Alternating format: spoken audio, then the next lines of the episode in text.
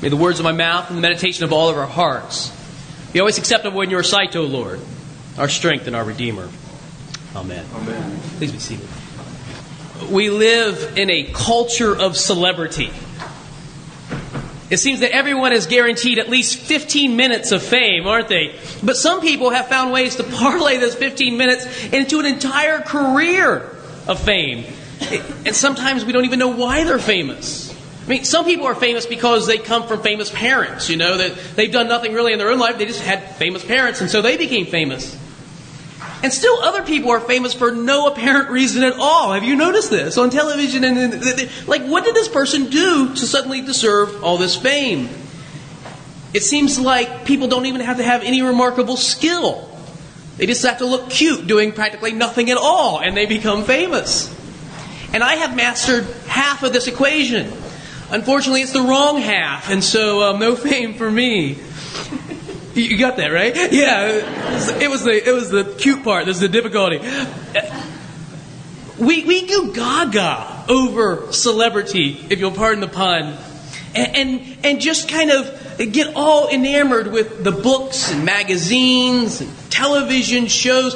I bet there's even university classes given to you know Tom Cruise's latest divorce or Beyonce's newest boyfriend or Eminem's latest tattoo. I don't know. Whatever it is that people get all crazy about, I'm sure that there's um, there's all sorts of uh, ways in which we can kind of be captivated by all of the, the celebrity around us. But the problem, the problem with the culture of celebrity is that we actually begin to believe that these people that we see on television and on the concert stage and wherever are like this in real life. I mean, we think that the image that we see is the real image and we want to be like them. We want to walk down the street with our sweatsuit on, with our dog on a leash, and have people say, Oh, isn't she cute? Or, Man, isn't he handsome? But that's not real life, is it? You know, we walk down the street in our sweatsuit and we look sweaty, right? And, and our dog, our dog isn't behaving nicely like the dog on the People magazine. Our dog is trying to attack someone's Pomeranian, you know, and we're fighting and straining at it. And we look ridiculous because we live in a real world. A world, world where dishwashers get broken, and sinks get clogged, and you know, your kid hits a golf ball off a tee with a driver in the front yard and goes through somebody's window. Don't ask. Um, you know, we live in this sort of world, uh, a world where there are problems and, and these models of perfection that exist in our mind, well, they're not real. And we say to ourselves, oh, you know, I'd give anything to be like, you know, fill in the blank. But as much as we'd like the idea of being perfectly famous, something that would be better than our generically ordinary lives, most of us don't want to become pitiful. We don't want to become pathetic. And so, as much as we would like to be envied and admired and wanted and, and famous and all those sort of things, we don't want to be we don't want to be someone that people look at and say, oh, gee, you could have done so much better. You know, we, we don't want to be that person. Maybe you've, you know, gotten off the exit one of these eh, stops in Akron or Cleveland or something, and you saw a person standing on a street corner holding a sign proclaiming himself homeless, saying he'll work for food or whatever that sort of thing might be. And you look at that guy and you say, gee, I, I, mean, hopefully you say, I feel sorry for you. Hopefully you feel compassion and, and angst and, and, and pity for this person. But hopefully none of you say, you know, I bet I could do that. You know, I, I think I think I could accomplish that. I, I don't think you do. If you do, I'm worried about you. Or, or you, you're watching television and you see this little malnourished child from Ethiopia or Rwanda or Haiti or wherever he happens to be from, and you know the image, right? This little boy, little girl with a big swollen belly and big sad eyes and bugs flying around them. And none of you look at that child, and if you have compassion on them, that's good, but none of you look at that child and say, oh, gee, I, I wish I would, was this fella, or I, w- I wish I could trade places with him and become that. Nobody wants that. Nobody says, hmm, that's what I want to be. One more. Maybe you're a little bit nerdy like me. I know. You're surprised. You say, Joe, you're not nerdy at all. Yeah, I really am. But um, you, you, maybe you're a little bit like that, and you, you go on YouTube or, or somewhere and you, you look at these scholarly debates that go on between um, you know different uh, philosophers, maybe like the, the, Christian and the atheist, one of my favorite ones to watch, and, and you're, you're looking through these, and maybe you've come to the point where you say, you know, they never pair these people up with adequate skill and background, do they? I mean, there's always one person is more qualified, more ready, uh, you know, more prepared, smarter, and so always one guy looks looks not so smart, you know. And he's always your guy, isn't he? You know, I mean, it's always you always think to yourself, why did they pick this bozo to represent our position? Because that's not a really good representation. And maybe while you would like to trade positions with him, you know, I would like to defend my position, but I could do so much better. That's what I say. Put me in there. I could do better than this guy. Nobody wants to be him looking stupid. Nobody wants to look the part of the fool. Nobody. Nobody wants to trade places with that fellow. In the first century, there was a city called Corinth in Greece. And the Apostle Paul was traveling around, planting churches, starting new congregations that didn't exist out of anything. He just was a missionary going from place to place. And he stopped in the city called Corinth and he started a little church in the middle of this city. And Corinth was a famous city in the ancient world. It was known for its commerce, it was a seaport. It was known for, um, for its uh, pagan religion. There were 26 temples in the city of Corinth.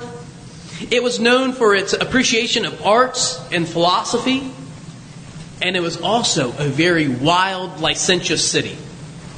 I mean, Corinth was really a kind of a, a name in the ancient world that made people like, oh, wow, you're from Corinth? Ooh, yikes. You know, you must be really up to some, uh, some orneriness. Uh, um, Gordon Fee says that, uh, that the ancient city of Corinth was something like L.A., New York, and Las Vegas all wrapped up into one. And it was in this community that St. Paul plants a Christian church. Now, you have to understand to live in this city, to, to live in this environment, and to be a Christian was very, very difficult. Because at the center of the Christian faith was this a belief in the bodily resurrection of Jesus Christ. You had to believe that Jesus was crucified by Pontius Pilate, the Roman governor. He died, was placed in a tomb. That tomb was sealed. He was dead in a real sense of dead, like no heartbeat dead. And three days later, he rose from the dead. He was resurrected. Now, ancient Greeks had a belief in life after death. They sort of felt like this body was a, was a prison, and when you died, your spirit was set free. And ancient Jews had a belief that God would, at the end of time, resurrect all the righteous. But nobody, nobody in the ancient world thought that one person would be resurrected in the middle of human history. And so the Jews looked at Christians like they were a bunch of heretics.